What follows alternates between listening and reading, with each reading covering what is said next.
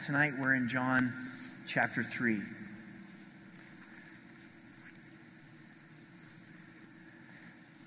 Let's pray together. Father, we thank you so much uh, for the gift of your Son, that we would have eternal life. And as we sang tonight about the depth of your love, and there's no limit to your love. As Father, right now, would you take the busyness of today and the distractions, the worries and the concerns, and would you bring peace in the midst of those challenges and struggles? And would you give us ears to hear and hearts to understand? And for some, John chapter 3 is a well worn path it's an area that we know well, a section of Scripture. And God, would you just cause it to be fresh? Would you give us a fresh lens on the sacrifice of your Son? Ears to hear. And God, for some, this is the first time they've ever gone through John chapter 3. And would you minister to their hearts? So, Jesus, we're here to draw near to you. And we pray that you'd minister to our hearts. In Jesus' name, amen. John gives us the purpose of why he's writing. And don't you appreciate that? When someone's giving you a note or, or, writing you a letter, they give you the purpose. And John says, This is why I'm writing these things in chapter 20, is so that you might believe that Jesus is the Christ. And through believing, you may have life through his name. So John's very selective on what he shares. Seven miracles. Of all the miracles of Christ, he only sh- shares seven. And then also the seven I am statements of Jesus Christ. I'm the bread of life and I am the door. But also, salt and peppered in the midst of this is Jesus' interaction with people one at a time. What I love about Christ is he never interacted with people the same way. He touched people in entirely different ways. And it's because we're individuals and God has his own unique relationship with us. And so, what's recorded for us in this chapter is Christ's interaction with a man named Nicodemus. So, verse 1 of chapter 3 there was a man of the Pharisees named Nicodemus, a ruler of the Jews. As we've been going through the Gospels, we've gotten pretty familiar with the Pharisees, haven't we? There are these group of guys that started off well. They set themselves apart to follow the letter of the law. But they got very legalistic and they added to the Word of God. They missed the, the heart of God and they got focused more on the outward than the inward. And we find that Nicodemus, he's a ruler of the Jews, meaning that he was a voting member of the Sanhedrin. So not only did he have religious power, but he also had political power in making decisions over, over the people. But there was something missing in his heart and his life that provoked him to take a step in verse 2 this man came to Jesus by night and said to him. So, all of the religion, all the rules and regulations, all of the position and power, he probably had a significant amount of money as well, didn't produce a relationship with Jesus Christ. And he came longing for that relationship with Jesus Christ. So he comes to Jesus by night. Now, Nicodemus has gotten quite the bad rap for this, for coming at night. And most people assume that he was afraid. He was afraid to be associated with Jesus because the Pharisees hated Jesus and they were wanting to, to kill Jesus. But I want you to think about something else as well, is this is the Middle East. It's very hot and it's very common in the Middle East to come up on your flat roof at night in the cool of the evening, and it was a great time for conversation already a lot of people are beginning to rally around Jesus Christ, it would be hard to have a one on one conversation with Jesus. So it may have been that Nicodemus was afraid, but it also may have just been that this was a great time to have a conversation with Christ. He comes, and this is important. Maybe you're longing for something more. You're saying, I want more than rules and, and regulations. I, have tried to be a good person. I've tried to check off the boxes. Or you know Christ is your Savior, and you're saying, it's been a busy week. I can hardly keep my thoughts straight here on this Wednesday night, and you came to seek the Lord. But great things happen in our lives when we take time out to come and have a conversation with Christ, to seek Him.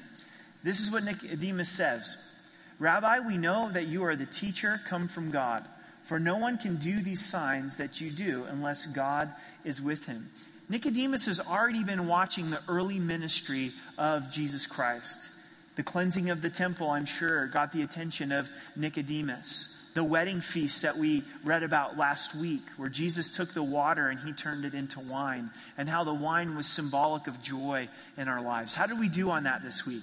Do we take our water? Do we take what is mundane and put it over into the hands of Christ and allow Him to bring joy? But he gotten the attention of Nicodemus, and Nicodemus says, There's something special about you.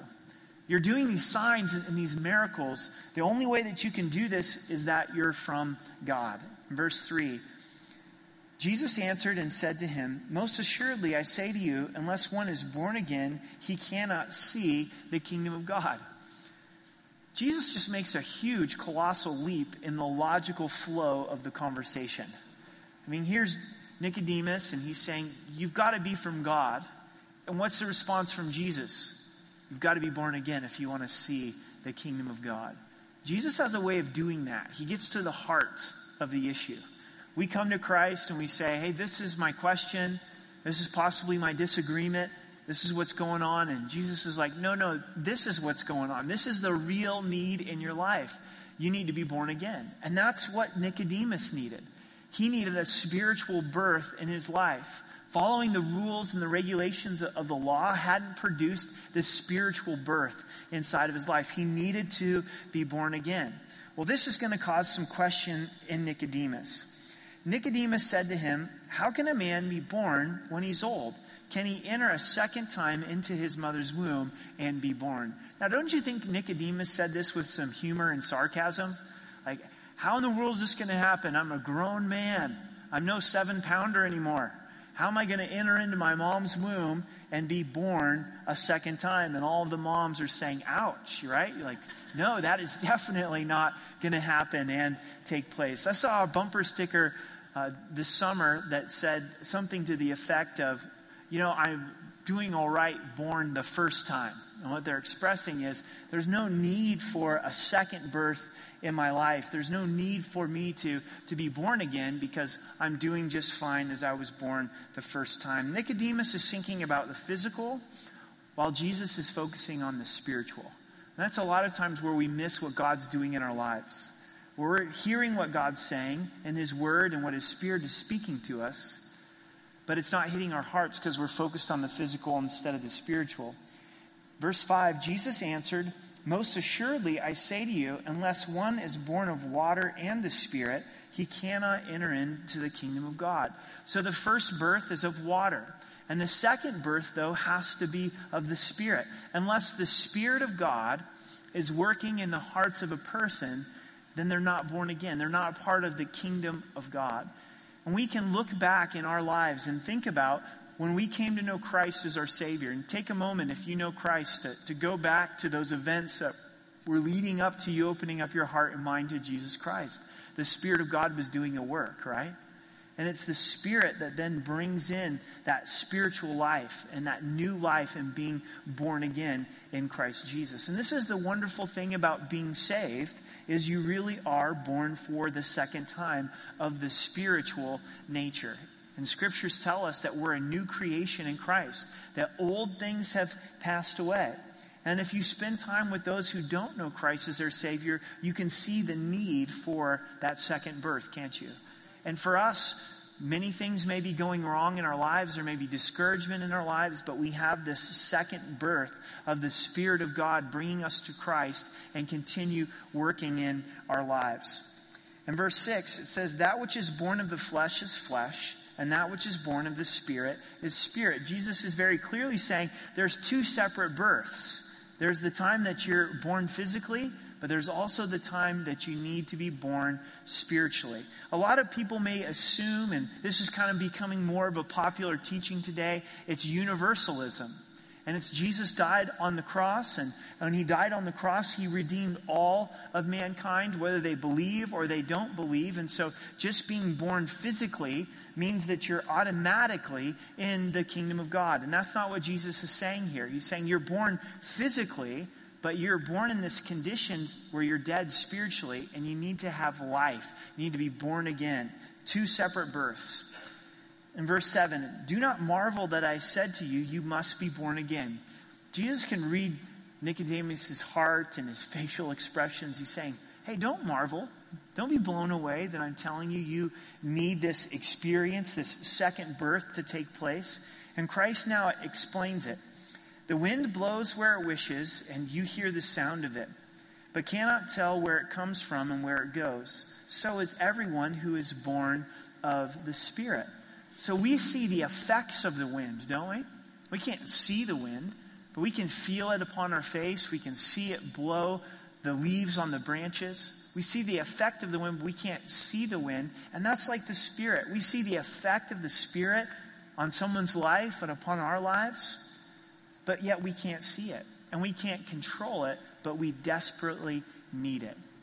I was observing just God's creation. Do you enjoy doing that sometimes? Just taking a break in the midst of a busy day and we get some wind here in Colorado Springs, don't we? And I think it was just yesterday, it was a little bit breezy, and there was a group of trees, and I was watching these trees, and the wind was blowing upon the trees. And it just provoked in my heart and my spirit to pray for the move of God's Spirit in my life and in my home and in our church, because we desperately need that, don't we? I mean, we can go through the motions of reading scripture and coming and singing worship songs and studying God's word together. Maybe you do the men's, women's Bible study, you're in a small group, all of those different things. But if the Spirit of God's not moving in our midst, it's God's Spirit that touches hearts and changes lives. You know, I can remember growing up and going to church time and time again.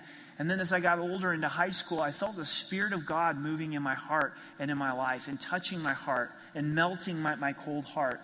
And God, He gives us this promise that He's a good Father and He knows how to give good gifts. And if we, being evil, know how to give good gifts to our kids, how much more so our perfect Heavenly Father? And He'll give the Holy Spirit to those who ask. And so, praying that for in our lives, praying that in our church, in our community, in our city, God, would your Holy Spirit work and move in the lives of people? When someone comes to know Christ as their Savior, it's this work of the Spirit of God blowing in their hearts and their lives. We can't control it. It's God's work, God's sovereign, He's powerful, but we can humbly be, come before the Lord and submit ourselves to Him and say, God, would you do a work of your Spirit? In verse 9, Nicodemus answered and said to him, How can these things be? I mean, this is blowing the mind of Nicodemus. Maybe if you're hearing this for the first time, it's kind of blowing your mind too. And you're like, I don't know so much about this being born again. I've heard people refer to themselves as being born again, and this just seems too weird. And how can this be? And what exactly is Jesus talking about? And that's what Nicodemus here is referring to. In verse 10, Jesus answered and said to him, Are you the teacher of Israel, and do you not know these things? Man, if you don't think that Jesus had a sense of humor and a good wit about him, I mean, study the Gospels closely.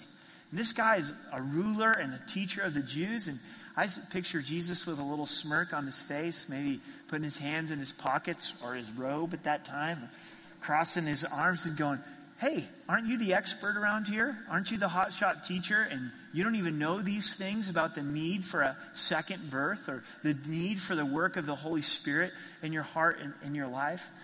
But that's not in the law, is it? I mean, the law is like you do this, and if you do it perfectly, then you have God's favor and God's blessing.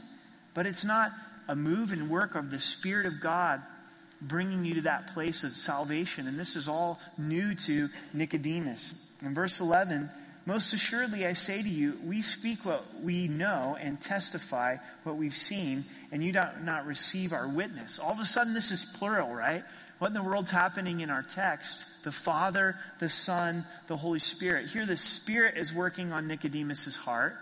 Jesus is testifying. The Father is bearing witness. It's the witness of the Father, the Son, and the Holy Spirit. Three distinct persons, but yet one. And Jesus is saying to Nicodemus, We're bearing witness to you, but you're not receiving it. In verse 12, if I have told you earthly things and you do not believe, how will you not believe if I tell you heavenly things? That's a good question for Nicodemus.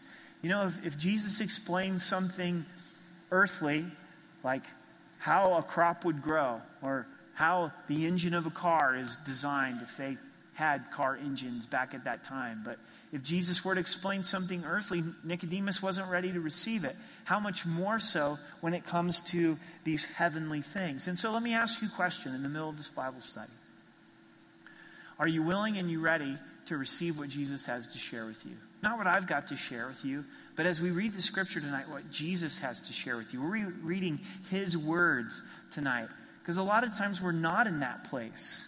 Even if He were to tell us something earthly, like, hey, your refrigerator's going to go out, are we ready to receive that? You know, if we're not ready to receive the earthly things, how about the spiritual things?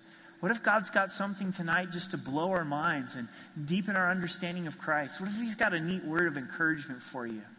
What if He's got some correction that He knows is going to save us from a lot of heartache? Are we ready to receive? And that was the challenge to Nicodemus, and it's a challenge for us too. In verse 13, no one has ascended to heaven, but He who came down from heaven, that is the Son of Man who is in heaven. So at this point, no one has ascended to heaven. And keep that in mind. Prior to Jesus dying upon the cross, no one could go into the presence of the Father because their sin hadn't been paid for. And the law isn't a solution for our sin. Trying to be a good person and making sure that you live up to perfection can never get us into the place of heaven. No one's ascended to heaven. All false religions have this in common it's a works based religion that if you do your part, then you can ascend to heaven. And quite honestly, that's why it's so attractive to people, because it appeals to our pride. Oh, I can do this. If I just work hard enough, I can be a good person, all of those kind of things. But here's God's solution not that you ascend to heaven, not that we try hard to reach God, but that God came down to rescue us, that the Son of Man descended from heaven. And we can't even begin to try to grasp this. We talked about it in John chapter 1. The King of Kings, the creator of the universe, humbled himself. The Word became flesh and dwelt among us, and we beheld the glory of God. Amazing. And this points to the love of God. And what now Jesus is doing is he's explaining to Nicodemus how you're born again. How is someone born for the second time spiritually? It's through the work and the sacrifice of Jesus Christ. So the humility of Christ is expressed in his incarnation, but then also his crucifixion. Verse 14. And as Moses lifted up the serpent in the wilderness, even so must the Son of Man be lifted up. Now, write down Numbers chapter 21, because if you don't know Numbers chapter 21, this verse is difficult to understand. What's the best commentary on the Bible? The Bible. That's complicated, isn't it? But we compare Scripture with Scripture and we get understanding. Why did Moses lift up the serpent in Numbers 21? Because the children of Israel were grumbling and complaining. They got sick and tired of being in the wilderness. After being over in Israel this year, I can understand. When we're talking about wilderness, we're not talking about Pagosa Springs, Colorado. I mean, we're talking about pretty much Buttsville. I mean, just absolute nastiness is what. I shouldn't have said that, but that's exactly. Okay, Armpitsville. there, there you go. Hot, dry, no water. You're wondering for your survival. And they're like, I'm, I'm tired of being out here in the wilderness. I mean, we feel that way in our own lives spiritually, don't we? Or we might be having a roof over our head and water to drink, but I'm tired of this situation. T- when is the good times going to come? So, what did the children of Israel do? Well, they complained specifically against Moses and against God. They say, God, why did you bring us out here? And you abandoned us and all those kind of things. So, God actually sent serpents to start biting them. Good lesson on what complaining does to the soul. It's a real vivid expression you want your soul to be bit with serpents, then just start complaining. And, and so here comes these serpents starting to bite them, literally, and they start dying. So they cry out to Moses, say, Moses, will you pray for us? And Moses prays, and God says, okay, here's the solution. All the way back in Numbers 21, I want you to take a bronze serpent and put it up upon a pole. And when anyone looks to this serpent, then they'll be healed. But it's only by looking to this bronze serpent upon the pole, believing that God will heal them, that they will experience healing.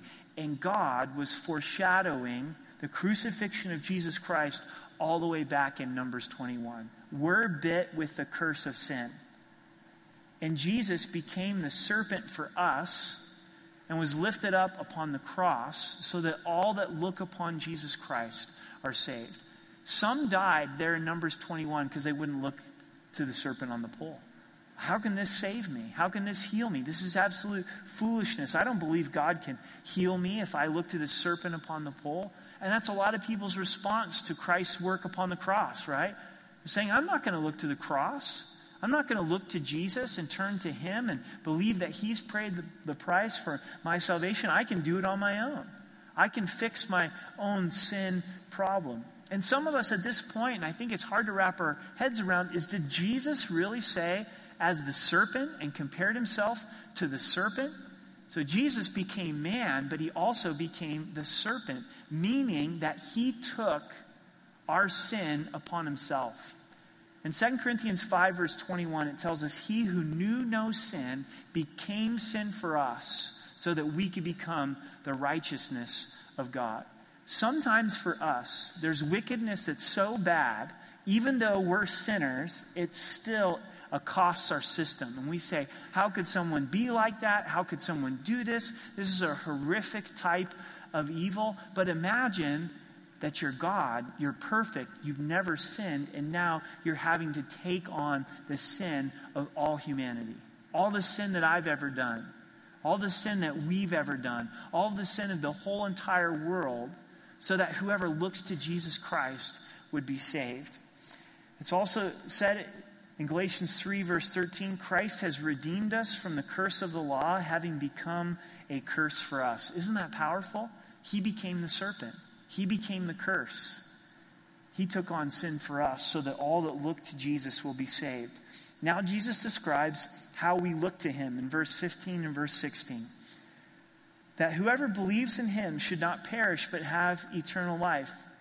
For God so loved the world that he gave his only begotten Son, that whoever believes in him should not perish but have everlasting life. For God so loved the world.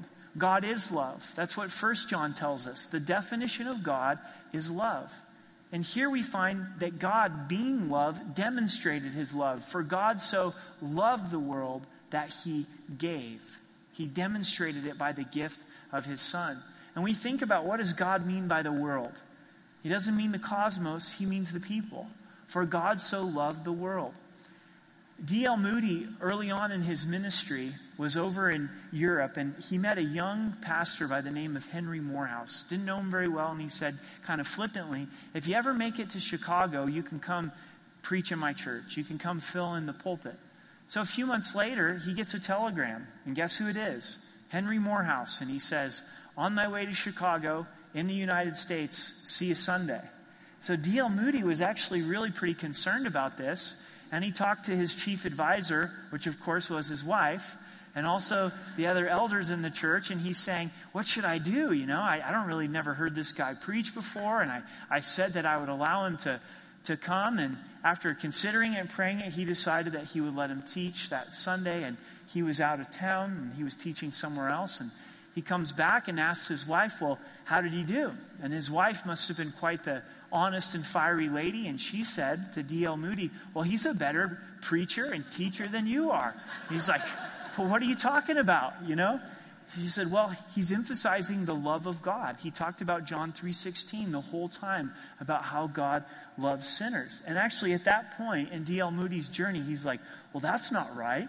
God doesn't love sinners, you know? And I don't know about this. I better go hear this young guy preach some more. And he went and listened to him for a week, and God convicted D.L. Moody and put the love of God in D.L. Moody's heart for sinners based on John 3:16. And you know, you can go out there and you can find messages of pastors saying God hates you. God hates you, you know, and they feel real led by God to emphasize the, the wrath of God. And we find in Romans chapter 2 that God says it's his kindness that leads us to repentance. And it may be difficult for you to wrap your mind around, but God really does love the world. He loves every person in the world. No matter how horrific their deeds are, how grave their sin is, God loves them. And He demonstrated His love for them by giving his son to die upon the cross. And I think if we begin to take people out of that equation, we begin to minimize the word of God. God means what he says. He loves the world, he loves every person that's ever been created by God. And maybe you're doubting the love of God. You're saying, How could God really love me? looking at the choices and the decisions and even my hard heart towards God and I even know better and those type of, of things. But God demonstrated it. He's already proven it and showing it by giving the greatest gift, his son, his only begotten son. Now, parents, we try to wrap our minds around this. And we think about giving the life of our child up for anybody else. And we can't do it. I honestly cannot do it. I've got four wonderful, beautiful kids that I absolutely enjoy, and I wouldn't give one of them for the whole lot of you. I got to just be honest with that. You know, I don't have that compassion in my heart, and I love you guys too. But there's something very different when it comes to our own children. But yet, God, in His love, gave His Son to be lifted up upon the cross so that we could all be the sons and the daughters of God. And I think at different points in our journey, in our walk with God, we wrestle Does God love me? And that can be settled, and we can be reminded of that by looking at the cross of Jesus Christ. And then at other times, we'll really with struggle with Does God love this person? You know, they're a real pain in my side. They're real difficult to deal with. And I'm just going to kind of politely omit them out of John 3:16. You know, God could not love them, right? But God does love them, and he gave his son equally for them as well. He's demonstrated his love for us. And then it goes on and it says that whoever believes in him should not perish but have everlasting life. So the object of God's love is the world. The proof of God's love is the gift of his son. But then who receives the love of God is who believes in him, who looks to Jesus upon the cross, that believes that Christ's sacrifice upon the cross is enough to pay for their sins and their death and their resurrection. And we do not want to take anything away from the gospel. We don't want to overcomplicate it. We don't want to put layers between the gospel and people. God knows the hearts of people. And if they truly turn and repent from their sin and look to Jesus Christ and believe that he died for them and rose again, what's God's promise? Whoever believes in him should not perish, but have everlasting life. Whoever is the largest, largest word in the dictionary. Can you imagine if you threw a little party at your house and just said, whoever wants to come, you know? Just put it out there on Facebook and Twitter and whatever else is out there. And got on the news station and the radio station and said, hey, if you don't have any place to live, you can come live at my house. Whoever, right? In Colorado Springs, be like, you're crazy. You don't know who's going to show up at your house if you do that, right? And God's saying, no, whoever, whoever believes. And we begin to try to rationalize this away one way or another, but it's God's open door of salvation. Amber, my wife, she's really good at cooking and blessed and had some wonderful bean soup even before church tonight. But she makes these scones that are to die for with this rich cream on there. It's just wonderful. And I learned early on in our marriage, I came in one day after working at the church and just began to enjoy these scones without asking any other questions. She's like, no, no, no. These are from some ladies' Bible study that was happening. You ladies eat well when you get together. That's your secret. I know that, you know. So I've learned an important question is I ask, hey, who are these for? And when she says, oh, whoever, guess what? I'm a whosoever. And I can go and enjoy those scones. And God's saying, hey, my love is for anybody who will believe, not if you're going to try to earn it. Nicodemus was used to keeping rules. It wasn't, you do the rules, you do the regulations. It's Nicodemus, you're going to have to come to me through faith. You're going to have to come and believe in my work that I'm going to do upon the cross. I think that that was harder for Nicodemus. You take a moral person that has their life together from an outward perspective and tell them, look, you can't earn this, you can't deserve this, you can't pay God back. You only believe in what Christ has done. And I'm sure Nicodemus was wrestling. But then think of this promise but shall not perish, but have everlasting life. Notice this is something that we can possess everlasting life. Through faith in Jesus Christ, there can be assurance of salvation. And if Christ is in our hearts and in our lives, he is going to impact us, and there's going to be a difference in our lives. James tells us that faith without works is dead. So if we have true faith in Jesus Christ, it's going to be evident in the way we live our lives. Not that we're going to be perfect, but also in this relationship with Christ is assurance that you know in your heart that you have everlasting life, that that's a gift that God has given to you through faith. And this is real. Everlasting life is real. We had a young gal in our, our fellowship last week go home to be with the Lord, Rose. She died in the storm last week, 17 years old. And I got to tell you, everlasting life is real. She's more alive than she ever has been before. And we think of God's promise that He gives to us in Revelation 21, verse 4, that God's going to wipe away every tear. Jesus wept here on this earth so that He could wipe away our tears for all of eternity, where there's no more sickness, no more death, nor more sorrow. It's very real for those that know Christ as their Savior. Jesus said that He's going to prepare a place for us and that He's going to come back and receive us unto Himself. This world is far out. It's great what the Lord has created. Can you imagine how good heaven's going to be? So Jesus said, Don't let your heart be troubled because I'm preparing a place for you, because of everlasting life. Maybe you're having a tough day, a tough week, a tough year. Shoot, a tough decade, you know? Just been tough all around. If you know Christ and you believe Christ, and more importantly, that He knows you, guess what? You've got an everlasting life. And that everlasting life, it starts now. Because everlasting life is all about knowing Him. And we get that privilege to begin that right now, that journey right now of knowing Christ. Man, I never get tired of John 3.16. It's just such a good verse, isn't it? There's so much there. Verse 17. For God did not send his Son into the world to condemn the world, but that the world through him might be saved. This hit me this week and just praying and preparing for tonight is the purpose that Christ came was to bring salvation and not judgment. And when I approach people, am I dealing with them in wanting to bring the good news of the gospel and see them saved and encouraged in Jesus Christ, or am I bringing judgment?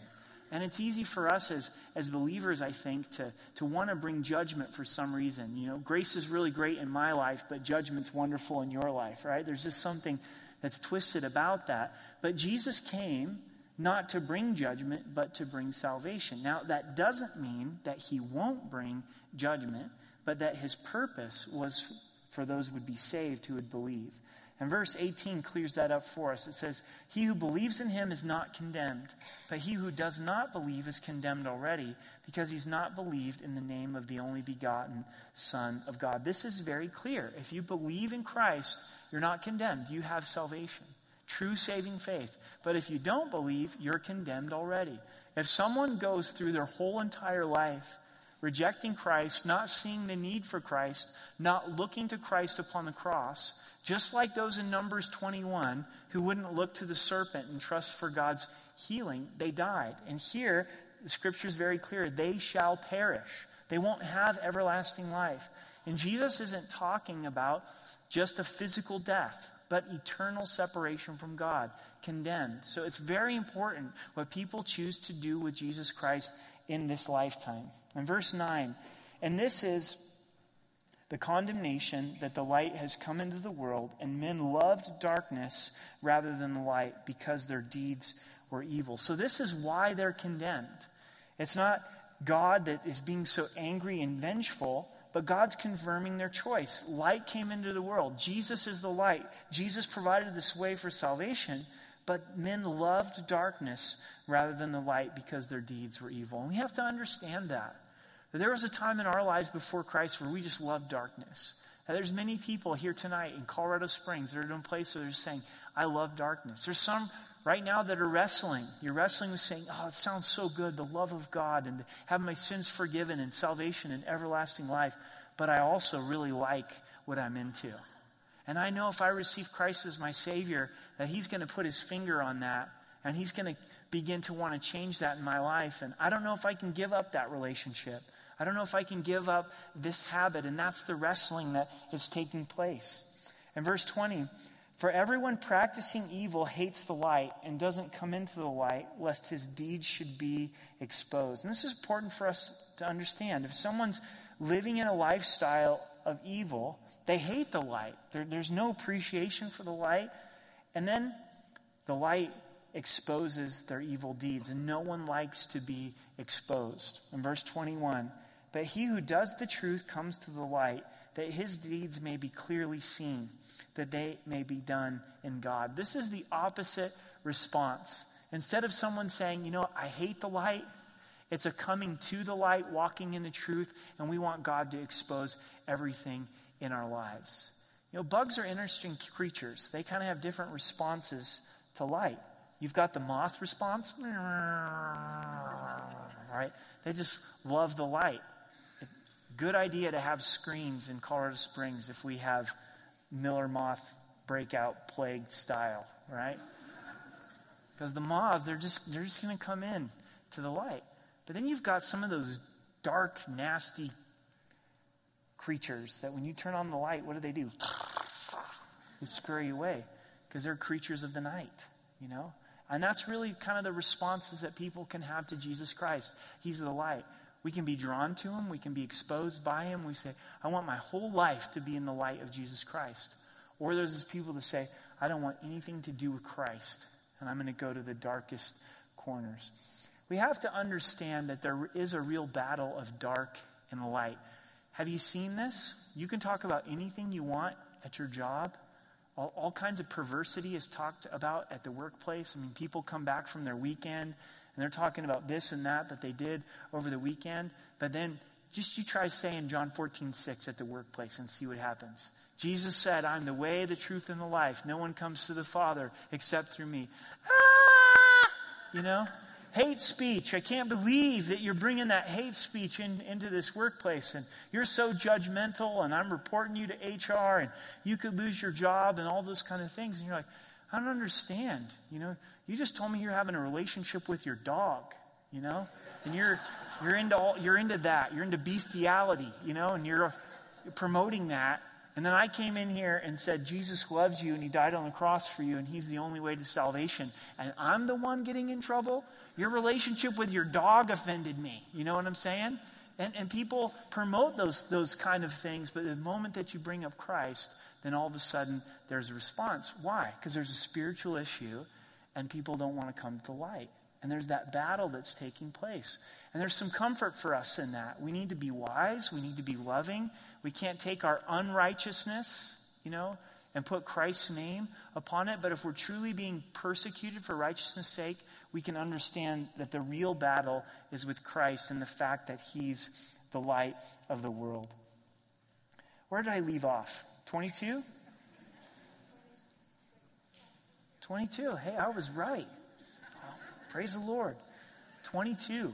We've even got time to finish the chapter. Need a bathroom break? Seventh inning stretch? A little bit? I won't tell anybody, even if you're sitting on the front row. Steve? No, you're okay? All right. Verse 22. After these things, Jesus and his disciples came into the land of Judea, and there he remained with them and baptized. So Jesus comes and begins to baptize, and we know specifically, as we'll read later on in, in chapter 4, that the disciples were doing the baptizing. In verse 23, now John also was baptizing in Aenon near Salim because there was much water there. And they came and were baptized. So this is John the Baptist. So he's baptizing. Jesus' disciples are baptizing. Now, why did John the Baptist choose this particular location for baptism? Because there was a lot of water there. Sometimes we don't have to over spiritualize decisions. You know, John wasn't like, this is the perfect mystical place to have baptism. The Spirit of God's stronger here. No, there was water there, so they had baptisms there. Yeah, my pastor in Southern Oregon, it was a real work of God that took place. Small town, two small towns, a town of 16,000 and a town of maybe 50,000, 40,000. And then it was a half hour drive to church each way. So it was kind of a triangle if you left from Grants Pass, Oregon or Medford, Oregon. And a lot of people, when they do church plants, they do demographic studies for like, where's the most people and where can I get a cheap warehouse that's close to the freeway and all those kind of things. And that wasn't my pastor, John. I mean, it was actually really hard to get to church. And it wasn't like here where you drive a half hour all the time. Like to drive a half hour somewhere was, was a big deal. And when I was growing up, there was probably, I don't know, at different times, like five to 8,000 people that were coming to, to, to, this church. There was just a real move of God and the Spirit. And in the summer, they would have baptisms in the amphitheater, outdoor services. And every Sunday, people were getting saved and getting baptized. And you'd stay and watch people get baptized for hours if you wanted to stay uh, long enough. There'd be times where his back was sore from baptizing people, and that's when another pastor would come in and start baptizing people. And everybody would always ask him, How did you decide to plant a, a church here in the Applegate Valley? And he said, I really liked it. And that was his answer, you know? And as he was in his young 20s, in his early 20s, he was from Southern California, and he just liked Southern Oregon, and especially the Applegate Valley. And some people said, Hey, we need a church up there. And he checked it out, and him and his wife, they really liked it. And Psalms 37 4 says, Delight yourself in the Lord, and he'll give you the desires of your heart. Now, the trick is you have to be delighting in the Lord. Otherwise, don't follow the, your, the, the desire of your heart. But sometimes we overcomplicate decisions, and it's as simple as, I like it, you know? I live here because I like it. I started a church here because I like it, you know? I baptized here because there was water here. Wow, it was amazing. In verse 24, for John had not yet been thrown into prison. First time reading through John 3, you're like, what? John got thrown into prison? Absolutely. As you continue to study in the Gospels, John the Baptist was thrown into prison for speaking righteousness. And it's not what you would expect for the forerunner of Jesus Christ, the one that would point people to the Messiah. But it's what the Lord worked in John the Baptist's life. And John the Baptist did struggle with that, but remained committed to the Lord. In verse 25, then there arose a dispute between some of John's disciples and the Jews about purification. So John the Baptist had disciples, and they start arguing with the Jews about baptism. Whose baptism is greater and better, that of Jesus or that of John the Baptist? In verse 26, then they came to John and said to him, Rabbi, he who is with you beyond the Jordan, to whom you've testified, behold, he is baptizing, and all are coming to him. You're saying, John, aren't you going to get a little upset here? everybody was coming out to you, and now they're going out to Jesus Christ. Aren't you going to be jealous? In verse 27, John answered and said, A man can receive nothing unless it's been given to him from heaven. And that's important to understand. John realizes, hey, these people didn't belong to me. They're the Lord's. And every good and perfect gift comes from God. And this is humility. If the Lord's blessing and working in your life, if He gives it, if He takes it away, it was all a gift from God. And so John recognizes if something is given to us, it's given from the very hand of God. In verse 28, you yourselves bear me witness that I said, I'm not the Christ, but I have been sent before Him. And John says, You know, I'm not the one that people should be following. And John always saw himself in an accurate light. He knew he was a sinner, and his job was to point people to Jesus Christ. he says, I'm not the Messiah. Jesus is the Messiah. People need to be following Jesus Christ. We need to remember that, especially in this day and age, don't we? We don't ever want to draw attention to ourselves. God forbid, we don't want people following us or our personality or any of those kind of things. We want to be like John the Baptist and direct people to Jesus Christ. John the Baptist did his job. People fell in love with Jesus. And that's what we want to do. We want to point people to Jesus, where they go right past us, they see Jesus, and they follow Jesus. Gives us illustration in verse 29. Who, he who has the bride is the bridegroom. But the friend of the bridegroom who stands and hears him rejoices greatly because of the bridegroom's voice. Therefore, this joy of mine is fulfilled. John's not bummed. This is why he exists, and his joy is fulfilled, like the friend of a bridegroom. Saying, I'm there to rejoice in the joy that the bride and the bridegroom have. And John's rejoicing that everybody is now following Jesus Christ. Here's a key phrase it's worth underlining and memorizing He must increase, but I must decrease. That's the way John lived his life. He wanted the knowledge of Christ, the popularity of Christ, the majesty of Christ to be made much of, and he wanted to decrease. Now, this actually was fulfilled quite literally in John's life. He had a time of a great public ministry, But then God allowed for him to be arrested and ultimately to be martyred. And John continued to follow the Lord even in those times of being in prison and being martyred for standing for righteousness' sake. Now, that would be a hard thing, wouldn't it? I mean, imagine God's really using your life. Everywhere you go, you just see people falling in love with Jesus Christ, and then all of a sudden you find yourself in prison. And then all of a sudden you find yourself being martyred, and you're like, this isn't how I would anticipate things to have gone during this one season in my life. But, but John lived this and he accepted this. He wanted Christ to increase and for him to decrease. This is very important in our lives. We've got to allow our pride, our ego, our selfishness to be put to death upon the cross and for Christ to receive all the glory. And now, in the last few verses of this chapter, he points people to Christ. He who comes from above is above all. He's speaking of Jesus. He's the one who is descended. He comes from above. He who is of the earth is earthly and speaks of the earth. And he who comes from heaven is above all. Christ has supremacy over all things. Verse 32 And what he has seen and heard, that he testifies, and no one receives his testimony. So, Jesus, as he comes from the Father, he gives us the firsthand experience of the glory of the Father. Want to know the glory of the Father? Study the life and the teaching of Jesus Christ. But people didn't respond to his testimony. In verse 33, he who has received his testimony has certified that God is true. So some reject the testimony of God, but those who receive the testimony of Jesus Christ, they certify that God is true. There's two responses to the testimony of God. In verse 34, for he whom God has sent speaks the word of God. For God doesn't give the Spirit by measure. So the Father sent the Son, and the Son speaks the Word of God, and he speaks it in the power of God, through the power of the Spirit. In verse 35, the Father loves the Son and has given all things into his hand. Now, I think that there's something that we need to wrap our minds around, if possible, if the Spirit of God would open up our minds here in the last few moments of the Bible study is that God is three distinct persons, but yet He's one. So, as the Father gave the Son, in some people's perspective, they would go, Well, how is that a loving Father if He gave His Son? You might even say, Well, Eric, you just even told us that you couldn't give your kids for, for anybody else. But understand it's deeper than that because the Father and the Son and the Holy Spirit are one. And so, as the Father gave the Son, He also gave Himself. Does that make sense?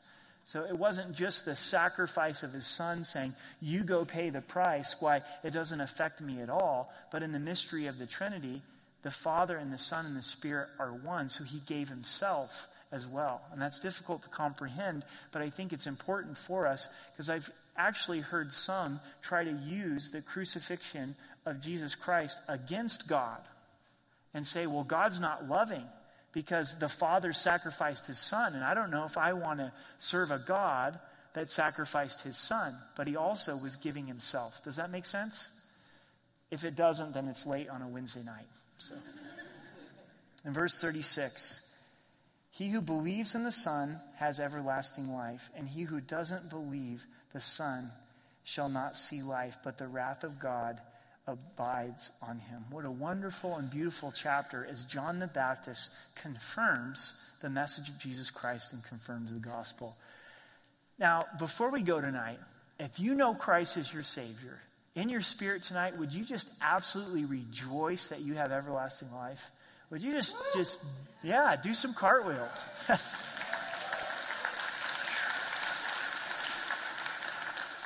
that you know the love of God and may God take us deeper and deeper and deeper in our understanding.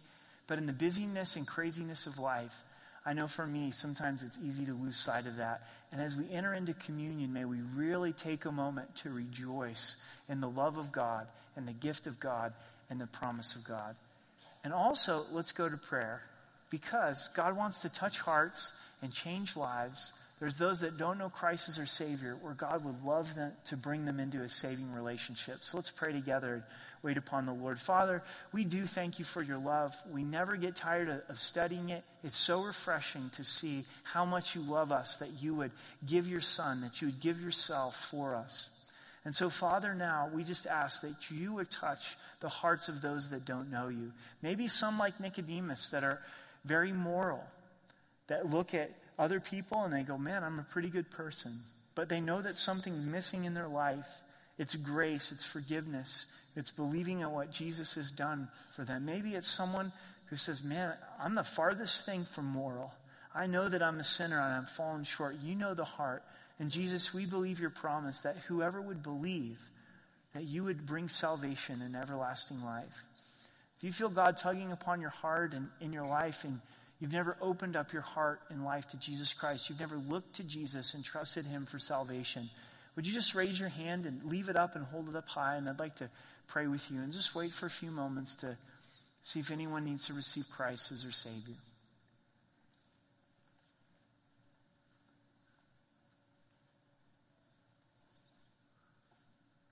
Well, Father, we just thank you for the opportunity even to share the gospel and take that moment to reflect on our own hearts. And Lord, may we just enter in now to your love in a deep way.